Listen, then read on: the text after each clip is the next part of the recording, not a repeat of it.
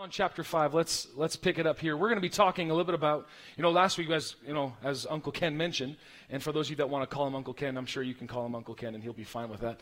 Uh, but we talked about fighting and that's the whole purpose. As a christian as a believer we are called to fight. And uh, i mean i'm not going to go into great depths in that but i want to encourage you if you weren't here last week weren't able to catch it we have it on podcast on our live stream because we took some time and learned how to fight. And so at the same time we raised a hallelujah why? Because your voice is your address in the Spirit. If you don't lift your voice in praise and what you're believing God for, God can't get it to you. Your voice is basically it's spirit activated. It's how you activate what God has already done for you in my life. And so we spent some time just rejoicing and we took care and took control over a few things that maybe we've been fighting and dealing with. So, again, go into that. Uh, this morning, I want to just share a few things with you. We've talked so much about grace. We've talked about a little bit here on faith. And this morning, we're going to dive a little bit deeper uh, into faith and going to answer a couple of questions. Because, again, how many know this relationship we have with God? It's a relationship of grace and faith. So it's the promises of God. Just kind of, Ken just laid it out very clearly for us. It's the grace of God, His promise, everything He's provided for us. It's there, but you tap into it by faith, complete trust in who He is and what He said that He would do. So in 1 John chapter 5, let's turn there for a moment. And if you got your Bible, I would really encourage you just to look in your own Bible. There's something, again, about seeing it on pages, or if you got a phone, use that or something. We'll have it on the screen for you. But 1 John chapter 5, verse 1 it says this Everyone who believes that Jesus is the Christ has become a child of God, and everyone who loves God, or sorry, loves the Father, loves his children too.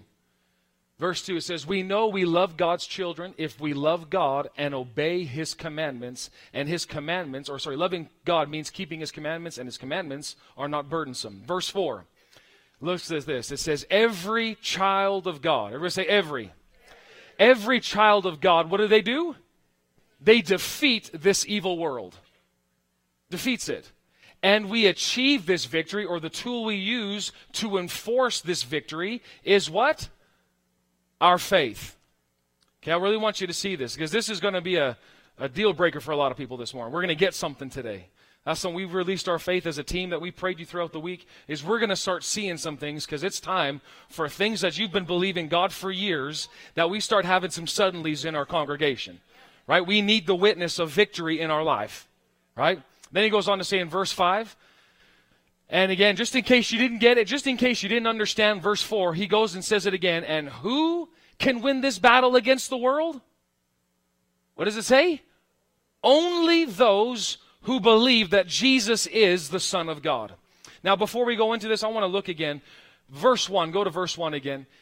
But you and I, we are, if you're a Christian, another people, another word that people use for it is I am a believer.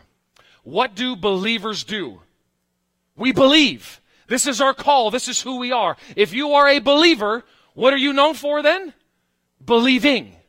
Now, notice, look at this. It says, everyone who believes that Jesus is the Christ has become. Notice what you believe, you eventually become. Whatever you're believing, you eventually will become. So this is right here, very clean and simple. So obviously, before our believing, we were not children of God. But just because you believed in Jesus, at that moment, what happened? You became a what? A child of God. Say it with me. I am a child of God.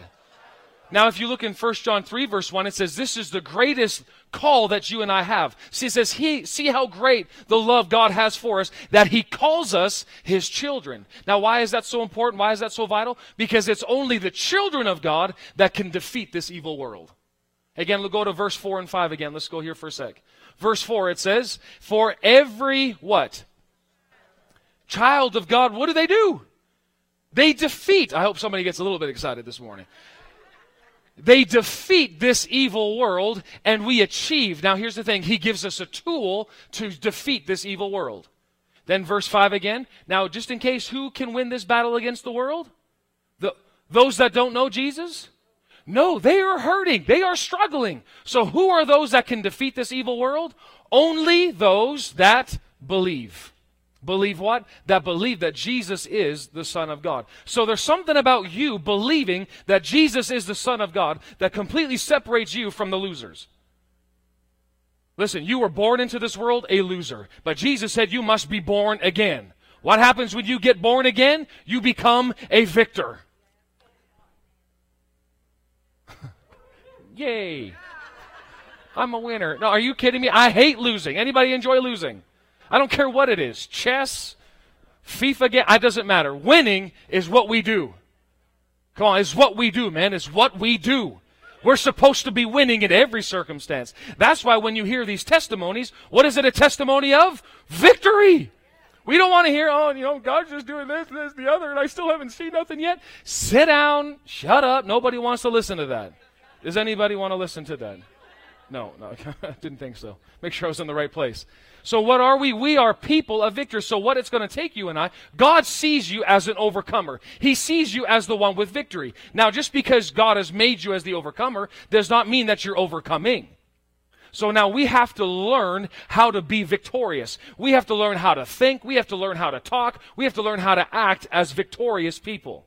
Did you know that there's a certain way that winners talk? There's a certain way that winners think. There's a certain way that winners do life. They do life differently from losers. Right? You, you seeing that? I mean, my, my background, again, is from the sporting realm. I played a ton of sports growing up, and I'm thankful for that. And one of the things that we had on, on my soccer team is we were a very good team. We had won provincials numerous years, went to nationals, traveled North America quite quite frequently with that team. And uh, I remember these a few times that we would walk onto the field, and the other team would show up, and you could tell when they walked on the field, and we, you know, as you know, we shake hands before the game starts. And uh, just after that's done, they, you know, while you're doing the handshake, they say, just take it easy on us. The moment they said that, it's like, oh, game on. We're going to rip you guys apart. And there'd be game 17 nothing. And coach never said, oh, let's just tone it down a little bit. Let's just, you know, let's get them have one. Maybe just put a cap on 15. No, we play until they're demolished. There's games that are 17, 18, 19, nothing. Okay, that's that's the end of that. And you just walk off. There's a certain mentality. When you walk onto the field, you know, you know, just take it a little bit easier on me. Listen, you have an enemy that's out there looking to steal, kill, and to destroy, but it's time that we be on the offense, no longer on the defense. You know, Jeff, just if you could not do this anymore, it'd be just so great. If you please, please, please, please. No, no, no, no. That's not how it works anymore. I'm on the offense. He's to be peeing his pants when he sees me coming. That's how it ought to be. You are the victor. Nowhere on here do you see that. Just try to make it through. Let's see if you can just hold on as Christians. Hold on. No, it says those that believe that Jesus is the Son of God, they win in this evil world. That's who we are. Amen? There we go. Giddy up. Okay, now we can get going. But what we want to talk about is now just because God, as I said, God sees you as the overcomer, you may, may not be overcoming. So we need to learn how to use the tool that God gave us to overcome. Right? That's all that it is. So you've been given the tool to overcome, and that is faith. So go to Romans chapter 12 and verse 3 for a moment.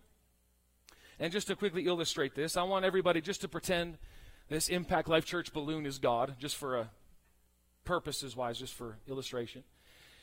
But at this verse, it says this For I say, through the grace given unto me, to everyone who is among you, not to think of himself more highly than he ought to think, but to think soberly. Notice what it says as God has dealt to each one a measure of faith. Now, if how many of you have accepted Jesus Christ as your Lord and Savior? What happened to you the moment that you did that? Yeah, you got saved. Right? We talked about that Colossians 1 13 and 14. You were taken out of the kingdom of darkness and you were put into the kingdom of God's dear Son. Not only did God do all that, but then He said, I'm going to give you now the tool for victory. It belongs to you because you're my child. None of my kids should lose in anything. Do you think God wants loser kids? No. He made victorious kids. That's why you and I are here. It was Jesus. Did he lose in anything that he did? Not a single time. So Jesus is again not only an example for us, he's an example of us. When you see Jesus as he is, so am I in this world. So, how Jesus operated, how he responded, how he acted on this earth is the exact representation of how I'm supposed to be living on this earth. So now I've been dealt to, if God says God has dealt to each one the measure of his faith. So now, the moment you've accepted Jesus Christ as your Lord and Savior, now from God, He gave you, I'm just going to throw a balloon at you there, sir. He gave you a measure. Oh, it's your measure. You got to hold on to. That, that belongs to you. He gave you a measure of faith. Now, here it is. Everybody say, I got a measure. Okay, and where did it come from? It came right from God, and He gave it to me. Now, I'm just going to put this down. This faith, this measure belongs to me. Now, what is my job with it? It's my job to care for it. It's my job to inflate it. My job is to grow it, to expand it, to enlarge it. It's totally up to you what you do with your measure. It's up to you, right? Now, I don't know about you, but I want my measure big. So, would you want just you can you can blow yours up or you can hang on to it. It's your measure. Do as you please. But that's how God is. So a lot of time we're thinking, God, why am I not seeing any of these things happening? He's looking for, where's your measure? This is, this is the victory. This is the tool that you have. According to God, He already sees you like this. But you and I, we have to use it. We have to work it. We have to exercise it, develop it so that it gets to that place. That's our part. Now, that's for another message. That's for another time. But I just wanted you to really see that this measure belongs to you and I, and it's for you. Nobody can take it from me. Nobody can rip it away out of my hands. The devil himself can't take this victory, the victory tool that God given me. It's mine. It belongs to me. So if I want to blow it up,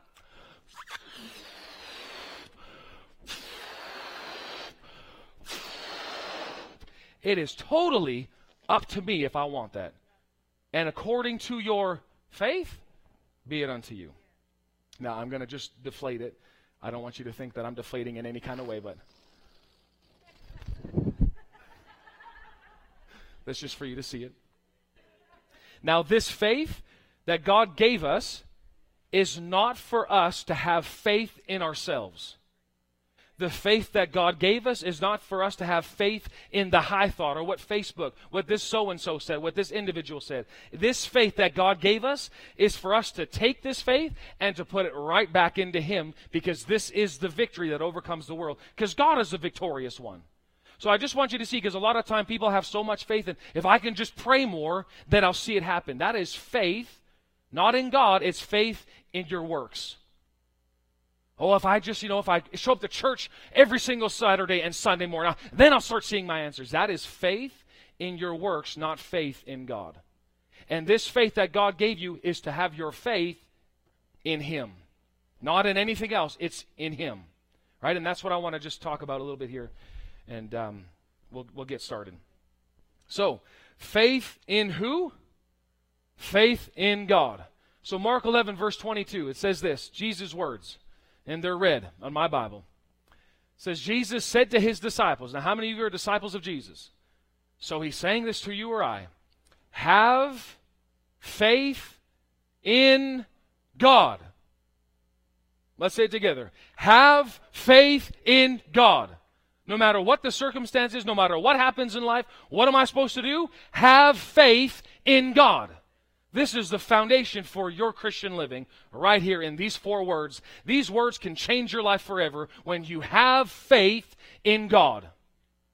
I really want that to sink in, that you start seeing it. It's not faith in somebody, it's not faith in what the church can do, it is faith in God.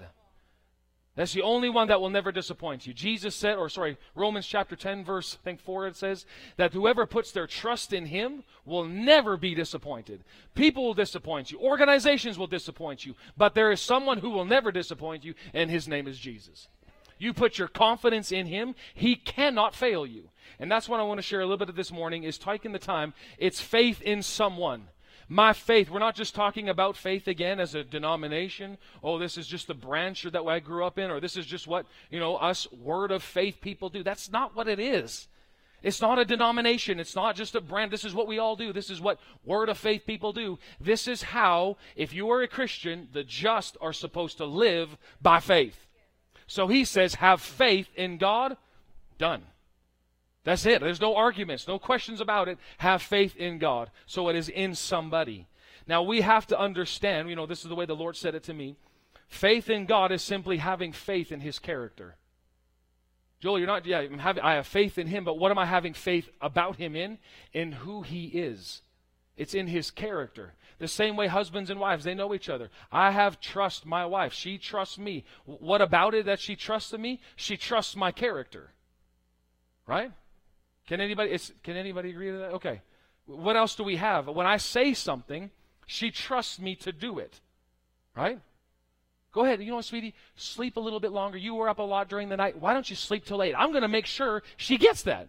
It's all part of the character side of it. She trusts me. I trust her. That's how this relationship with God is. He says, have faith in God. So the first thing that I want you to see is that God cannot lie. He can't. Numbers 23 19, it says it this way. I love this verse. It says, God is not a man, so he does not lie. And you may have heard these verses. Let me encourage you as act as if you've never heard them before. Because your entire existence depends on this verse right here. God is not a man, so he does not lie. He is not human, so he does not change his mind. Has he ever spoken and failed to act? Let me ask you that as a question. Has God ever spoken to you and failed to act on it? No. Has he ever promised and not carried it through? No. Why? Because it's impossible for God to lie. Next verse I want you to see Hebrews chapter 6, verse 18 and 19 says this So God has given both his promise and his oath. These two things are unchangeable because it is impossible. Say it with me impossible. It is impossible. You know, to put the word impossible beside God is just actually weird. Because we know in Matthew's gospel it says a few times that with God, all things are what? Possible. But now you take the creator of the universe, Jehovah himself, and there's something that actually he can't do? That's something. It says this God, it is impossible for him to lie. What does that mean? He doesn't know how. He can't. It's impossible. He can't. He hasn't figured it out yet in all these years. He doesn't know how to lie. Now that's good news for you and I. Why? Because the moment, if God were ever to say one lie, first of all, what would it do to your faith? Kill it completely. The same way in a natural relationship. Somebody lies to you, what happens to that relationship? Trust is gone. Right? And now to rebuild that takes a long time to get that trust back up there again. Well, the same way, not only if, if God said, told a lie, it would wreck our faith. It, beyond that, if God were ever to say a lie, He Himself, you and I, this galaxy, this universe that we're part of, would cease to exist. Why? Because we are here because of the word of His power. He's holding this whole earth together by his word. So the moment he made one false, you know, one little slip up in any area, this world would be destroyed and you yourself would poof, disintegrate. You wouldn't even, you would cease to exist and God himself would not be God. So God cannot lie. Why is this so vital for us to know? And if you read in verse 19, it actually says, knowing this, that God cannot lie, it's an anchor for our soul. It's the anchor for our souls. It gives us, it makes you and I eh, be able to live a stable life when we know that God cannot lie. That when He says something, He has to do it. When He makes a promise, He will fulfill it. Why? Because He can't lie. Are you seeing this? Oh man, it's awesome. Okay. Next thing I want you to notice, along with Him not lying, so what does that mean? If God is impossible for Him to lie, it means that God is faithful. Everybody say He's faithful. Now, again, we know this, but I want you to see him for who he really is. God is a faithful God. And in Hebrews 11 11, I don't know if I have it on the, the Amplified or what is it up there? The Passion. There it is. All right, it says Sarah's faith embraced God's miracle, miracle power, to conceive, even though she was barren and was past the age of childbearing. For the authority of her faith rested in the one who made the promise, and she tapped into his faithfulness. Let me just read it to you from um, a different translation here. I think I have it in the New Living. It says, It was by faith that when Sarah was able to conceive a child, though she was barren and was too old, she believed and counted him faithful that he would keep his promise. Now, I like the way that the Passion brings it out. What did it do is just, you see this kind of a cool flow, this how this relationship works. God made a promise to Abraham and Sarah. What did he say? Gonna have a baby. God told him that when Abraham was 75 years old. Right? Now 20, move 25 years. 25 years later. Right? Same thing. Four years later. 25 years later. Don't put time limits on things. 25 years later, God appears to them and says again, You are a father of many nations. We're going to get into Abraham and Sarah later as we go into this, because they are the father of faith. That's who he is. Now, notice, he made that promise. Abra- or Sarah, it says, because she heard that promise, she counted him, God, faithful to do what he said he would do. And at that moment, she counted him faithful. What came to her? She received the power to conceive. Well, how did it all begin? God made a promise. God threw out a big matzo ball. Here it is. Poof. You're going to be a you're going to be a mother, you're going to be a father, you're going to have a multitude of children. He threw it out there. So what is he looking for? Someone who will count him faithful to do what he says. She laid hold of that, Lord, I believe it. I believe it. I believe it. Even though I'm 90, I'm going to have this baby. What happened? She received power to conceive because she reached out and said, I, I count you as faithful. And notice what she did at the bottom? She just tapped into his faithfulness. That's what she did. She tapped into his faithfulness. This is what you said. I believe it. I'm taking it. It belongs to me. I trust you, God. Romans chapter 4, and I want you to show Abraham's side. 4 verse 21. It says, this is Abraham talk. Abraham was what? Fully convinced. Everybody say fully convinced. Not partially, not 80%, not 99. He was 100% convinced that God is able. Everybody say God is able. He is able to do what? Whatever he promises. He's faithful to do it. I count him faithful. And at that point of contact, when he said, God, I see you are able to do whatever you promised, Abraham received power to have a baby. You see how this flow works? This is all that it is. So he is looking for someone who will just simply believe him. That's all that he's looking for. So God being faithful, I want to just give you a couple of scriptures for this. In the Hebrew, the word faithful is the word aman. Aman. Anybody ever say that before? Aman. Aman. Okay. Anyway, and that word Aman is the gives the four Hebrew words to kind of present this word Aman, and it's the word permanent, firm, changeless, and loyal love. This is what it God, when you hear it in the Old Testament, most of the time, when you're in the Old Testament, and you see the word faithful come up, I want you to think God is permanent. He is firm, not meaning, meaning I'm firm to what I say. That's it. Firm.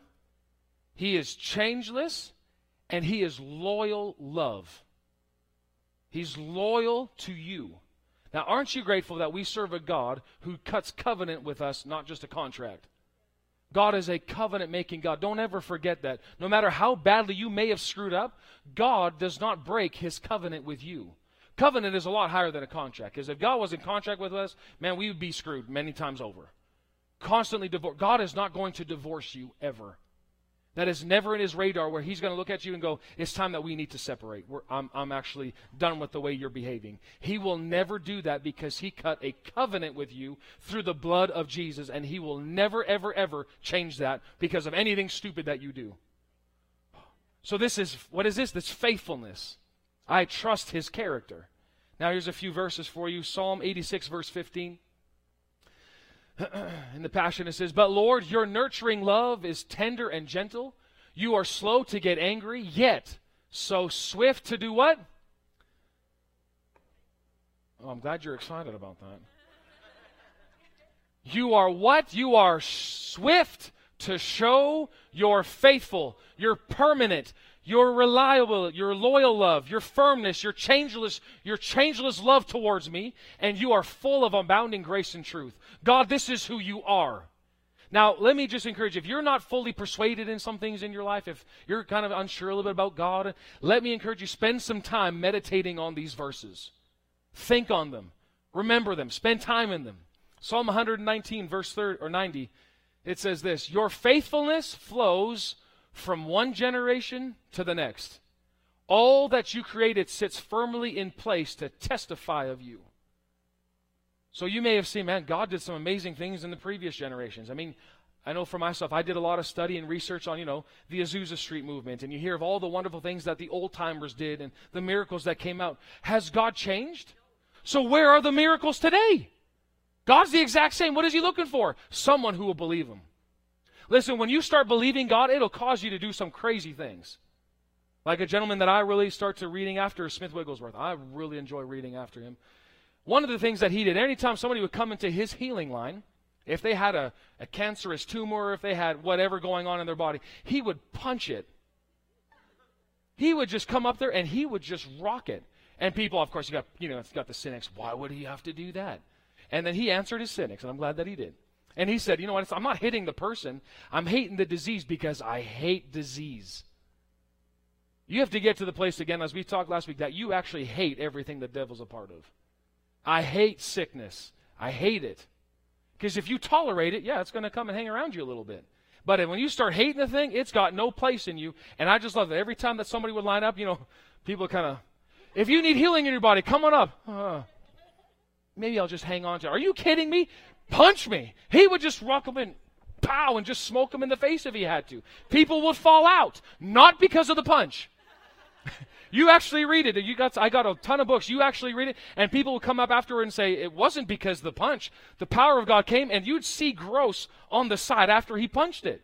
What is it? It is God. I trust you that when I lay hands on the sick, however way that I the Lord leads me, what happens? The sick get healed every single time. It's just this trust. I believe that. I remember being in meetings constantly, growing up as a kid, especially I had the opportunity to go see a couple Brother Hagin things back in the day. And for those you don't know, Kenneth E. Hagin was the Bible school leader that my parents went to, and just a phenomenal ministry, a great testimony. I'd see some of his meetings, and he would actually just go and he would slap people. And as a kid, I'm like, yes, it's allowed. Javen, get over here. You... so me and Javen on a few times, we would play church. How do you play church? I lay hands on him. Pow! Be healed! Falls to the ground. It's awesome. And even to this day, I, mean, my, little boys, they do that. Papa, can you lay hands on me? Absolutely, I can. And especially if we had a rough morning. Come here, boy. I'm going to just pow. And we just, anyways, too much detail. Where was I? God is faithful. Yeah. Thank you for putting it on the screen. God is faithful. You know, in Psalm 37 3, it says, Keep trusting in the Lord and do what is right in his eyes. Fix your heart on the promises of God and you will be secure. Then he says, Feasting on his faithfulness. You have to feast on the faithfulness of God. What does that mean? I want every time you wake up, and this is one thing I, Pastor Sheila, I just so encouraged when she said this. Uh, we were at a prayer just on Tuesday afternoons. We pray from 12 to 1 for the church family. And uh, we were just talking about just activating the presence of God. And you know, one thing that I've wanting to really develop in my own life is it doesn't take me forever to get into the presence of God. Because you see some people, okay, they start coming around an hour and a half after service. Okay, yeah, now I'm ready to go. It's a little late. I want to tap into it right off the get go. And so, one of the ways that you can do that is start to feed on His faithfulness. What does that mean? Rather than waking up going, oh, minus 17 again, why, why can't this place ever warm up? Rather than doing all that, I can just go, Lord, I want to thank you that I live in Canada. And you just start, fe- what is it? You're feasting on what He's done in your life. Thank you, Lord, I am not going to hell. That should make you throw a whole party, man. Just right there. I ain't, I'm not going there. Never even have. This is for us believers, for those Christians. Guess what? This is as rough as it gets for us. man, this is this is it. Is it that? Is it really that bad compared to what you're going to? Oh, doesn't even compute. But you can just start feeding God, thank you for my family. Thank you for my church family. Thank you for my wonderful wife who loves you. Thank you for my children that are strong and healthy, vibrant. Lord, thank you for that. You just start doing that. You know what happens when thankfulness sets in? The presence of God. That's how you enter his gates and you start to experience it in a lot quicker measure. And the more that you feast on it, guess what? The quicker you access the presence of God. The quicker it is. Because when you wake up, oh God, why is it taking so long? Oh, what's going on this? You can just forget about it. Right? God doesn't want to hang around that either. Hello. We kind of think, oh no, God's okay with that. Are you okay with that? Somebody coming into your office and oh, why is this everything's going? Go, can, I I gotta go, man. This is like, I'm done. I gotta go. Anywho, again, why we have pastoral care teams. In the New Testament, the word faithful is the word pistis. Everybody say pistis. So every time you hear this word faithful in the in the New Testament, the Greek word is pistis, you get this word trustworthy, loyal, consistent, and reliable. So if we can just say it like this, God is permanent, God is firm, God is changeless, He is loyal love, He is trustworthy, He is consistent, and He is reliable. You can count on Him. You can count on him every single time. And you know, First uh, Corinthians 1 9, it just says, God is faithful. And that's where you get this word that we just read out. He's trustworthy and he's reliable to do what he says. The next verse I want you to see is Hebrews 10, verse 23. It says this Let us seize and hold tightly the confession of our hope without wavering, for he who promised is what? He's reliable, he's trustworthy, and faithful to his word. I mean, if you really just stopped and thought about it, it says in the Bible that God is watching over his word to perform it. He, this is what he does. He sits in the. He's waiting for someone who will activate it so he can perform it in your life. I, I really want you to get the picture. God is not doing this. Oh, it's, it's taken a long time for you to, you know, smarten up here. No, he is like this. Come on. Somebody believe me. I want to get it to you. Come, come on. Let me get it at you. Let, let me get it at you. I want to provide it for you. Let me help you. And that's why he gave us this tool called faith. So again, what is God looking for? He is looking for, as we read in Romans 4:21, someone who is fully convinced. When do you get to that place that God is fully convinced in your life? Is when you believe that God cannot lie and when you believe that he is faithful. So if you're wondering, if you're going, how come I'm not seeing it in my life? Let me just ask you this question. Are you fully convinced? And the Christian answers, well, of course I am. Well, it's either you're a liar or God's a liar. Because God says that he will move on anybody's life the moment that they are fully convinced. So, how come I'm not seeing it in my life? What's going on? The question may need to be you need to ask is, am I actually fully convinced? Because if I'm not, well, we're going to see it right here. I can't receive anything from the Lord. Can you, can you see this? Okay, I want you to go to James chapter 1. But once I count him faithful to do what he says, I will go to him, and not as the last resort. How many go, oh man, it's I'm facing this situation, facing this problem. Oh man, I guess I should pray about it. It's come to that now. A lot of times, sadly, people go to God on the last resort after they can't get answers from people close around them. They can't answers. I can't pick up more hours, or my boss can't help me with this. What happens? Okay, God, I guess I'll show up to you. But when you are fully convinced that God cannot lie, that He's faithful to do what He says, you will run to Him first. And this is what we need even in our marriages. I know for myself, one of the things that I need to develop and work on is the moment that there's a situation or a problem that all of a sudden arises in my life, that I don't just go to her first and go, Oh, Jay, you're not going to believe I go, and then put all that dump truck on her and said, I'm going to go to the Lord. Lord, this is what I'm dealing with, and allow Him to work with me first, and then I can approach her on it. It would just solve a lot of issues. Because all of a sudden, what happens is I bring it up to her. She says something I don't like. Well, then I have to say something she doesn't like. And before you know it, you're in this tussle, and it's not even about us, it's about something else. And you go, What is going on here? It's because we're both frustrated. So rather than going to God first, and now he's the last resort. Okay, I guess I better go to you, God, and find out. No, stop, man. I'm fully convinced that He is faithful. I'm fully convinced that He's willing to get things to me. So I'm going to approach Him first. You say that first? any situation in life, He is first. I got to go to Him if I believe He's got all the answers. I mean, if you think about it, God has them, He knows them. Rather than even spending time in my brain, okay, I'm, I'm looking for it in my brain. I mean, there's not a whole lot of files in my brain, so I'm just one, two, three, four, five. Okay, nothing in there. Okay, God, now I need some help. But listen, you're why are you laughing so hard? That's not Christian. You Good thing you're cute. Right. But you spend all that time there. Listen, the answer is not there. So many times we're looking for answers from God, for f- answers for situations. God's got them. So let me show you how we approach this. James chapter 1 and verse f- uh, 5. I have it on the Amplified. It says this If any of you lacks wisdom to guide him through a decision or circumstance, do you guys have it on the New Amplified? Yeah, there it is. Thank you so much, Sierra.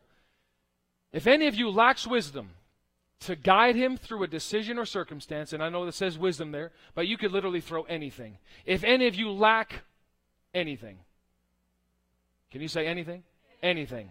If any of you lack anything, he is to ask our benevolent God. Now, notice this is who our God is. What does he do? He gives to everyone. How? Generously and without rebuke or blame. And notice what it says, and it will be given to him. Okay, don't go to the next verse yet. Can I want you just to go back there for a sec.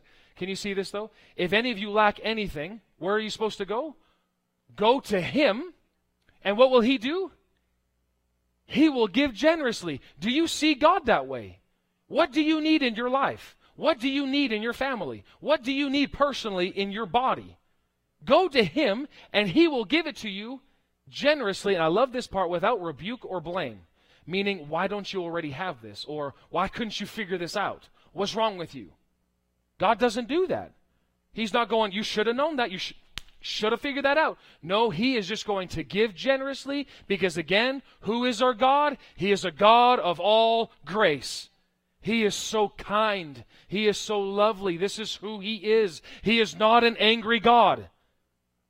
Maybe that's sometimes why people don't even go to Him. They think He's mad, he's mad at you. He's not mad. He will give to you generously. But then look at the next verse, verse 6. But, ever say but? So we know we see this. God will give it to you generously, right? But he must ask for wisdom or whatever it is. How? In faith. Everybody say in faith. Why? Because without doubting, God's willingness to help. For the one who doubts, what is he like? He is like a billowing surge of the sea that is blown about and tossed by the wind. You see that? So what happens? All of a sudden they come to church and they get a word and they go, man, that's delicious. That's what I'm talking about. That's the word I've been looking for. Anybody ever seen one of those? And I told you about a friend of mine that told me one of the craziest things they ever heard in a sermon. Let the wild hog eat. Right? That was that was in the South. That was in uh, that was in the Arkansas area. Let the wild hog eat. I haven't heard anybody say that yet. So when you get let the wild hog eat, then we know we had church today. Right? So they get excited, they get all pumped up, and all of a sudden they go the next day and news hits them. What happens? Oh, are you kidding me? This is this is what's happening now and what's going on. This is what this person says about it. Oh God, why is this happening to me? And meanwhile, they're here they're there. They're here. They're there. They're all over the map and they're trying to get an answer from God. I believe this over here. Yeah, this is so good. Oh, Facebook says this. Let me go check that out. Yeah, that is so good. What does that person say? Oh, Pastor Lori, what do you think? Oh, that's what she says. That's amazing. And then you come to church and find out it's a little different. And you go, oh, that's so good. You are all over the map. All different answers to one problem. And we're trying to figure it out. Look at the next verse.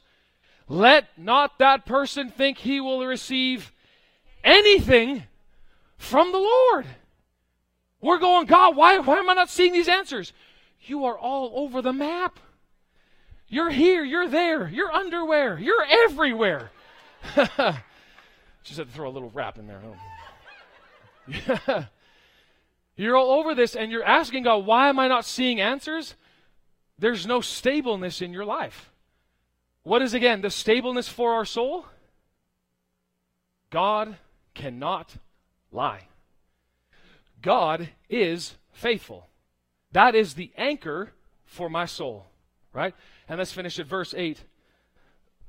Excuse me. It says, Being a double minded man, unstable and restless in all his ways, in everything he thinks, feels, or decides.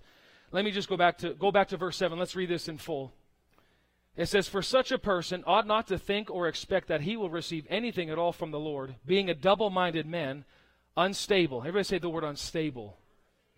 This is not who we ought to be.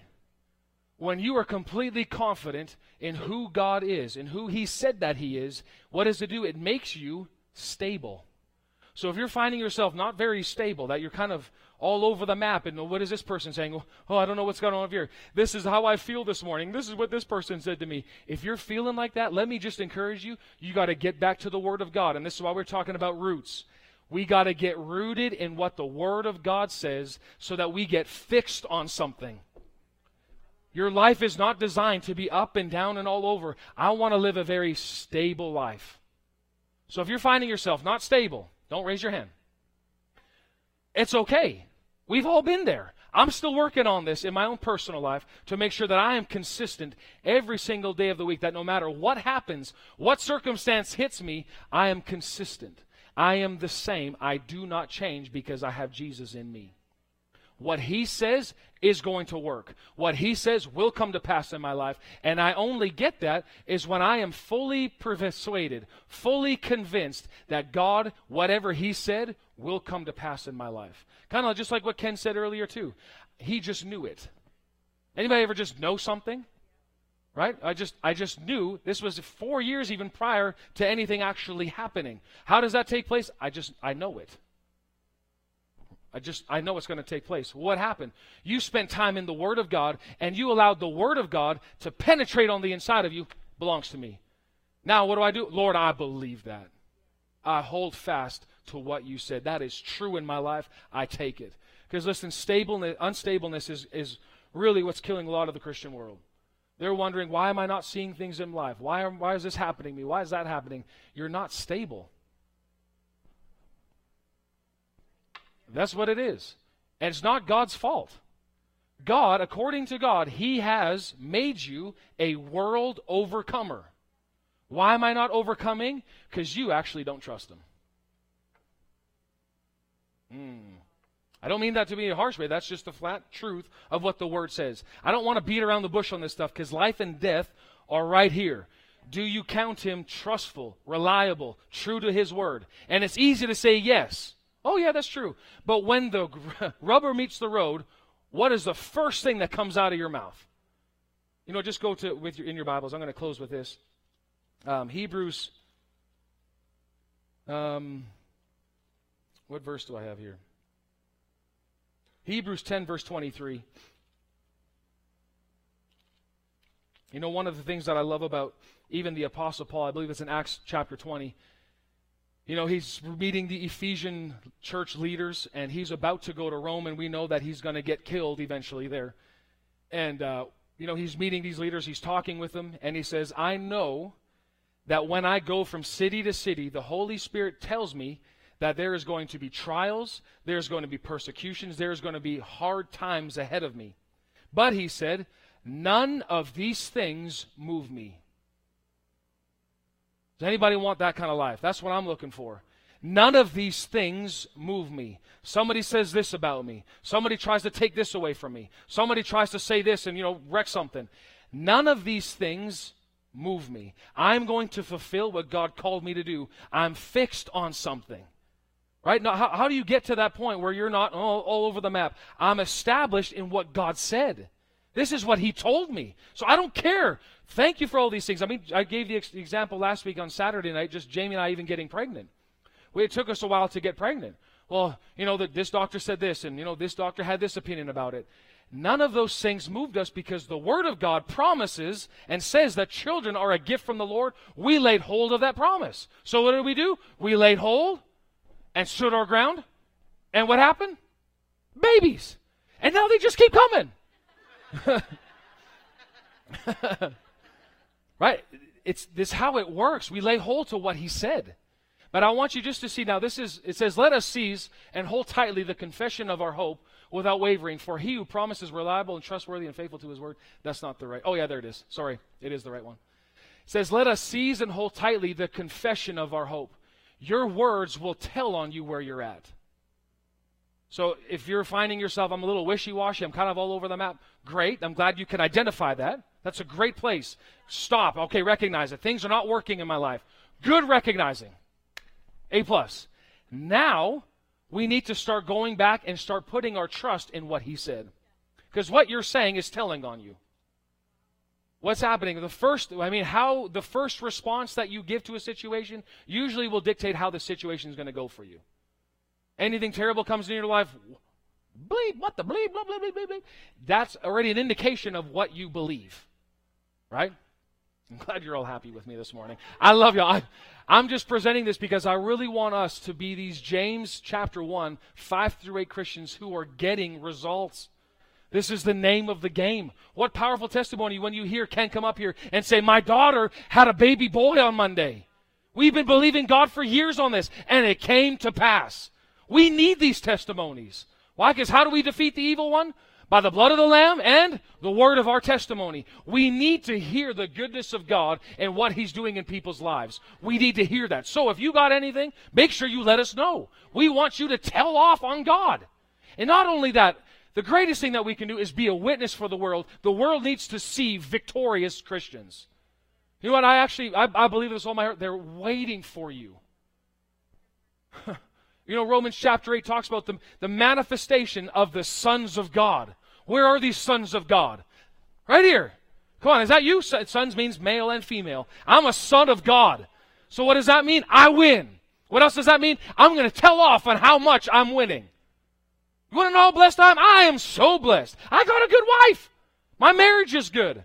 Why do I have to, why do I have to wait till I'm 80 years old and I get behind the pulpit and I have something to say? No, I got a good marriage now. Not after she hates me for two years and we go through a little bit of this or that. No, she loves me, right, girl? You, yeah. oh, she's taking notes. Yeah, you love me. But I want this to be my testimony now. I don't want my kids to, you know, oh, they finally came back to the Lord after they ventured off for 40 years and were in drugs for all those time. Are you kidding me? Nobody is touching my kids. Why? Because I'm in covenant with God. God says He's got them. I believe it. God, you got them.